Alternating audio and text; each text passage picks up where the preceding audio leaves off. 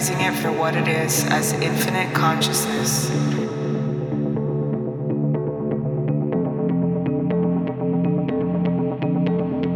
We're at that moment in alignment with divine will.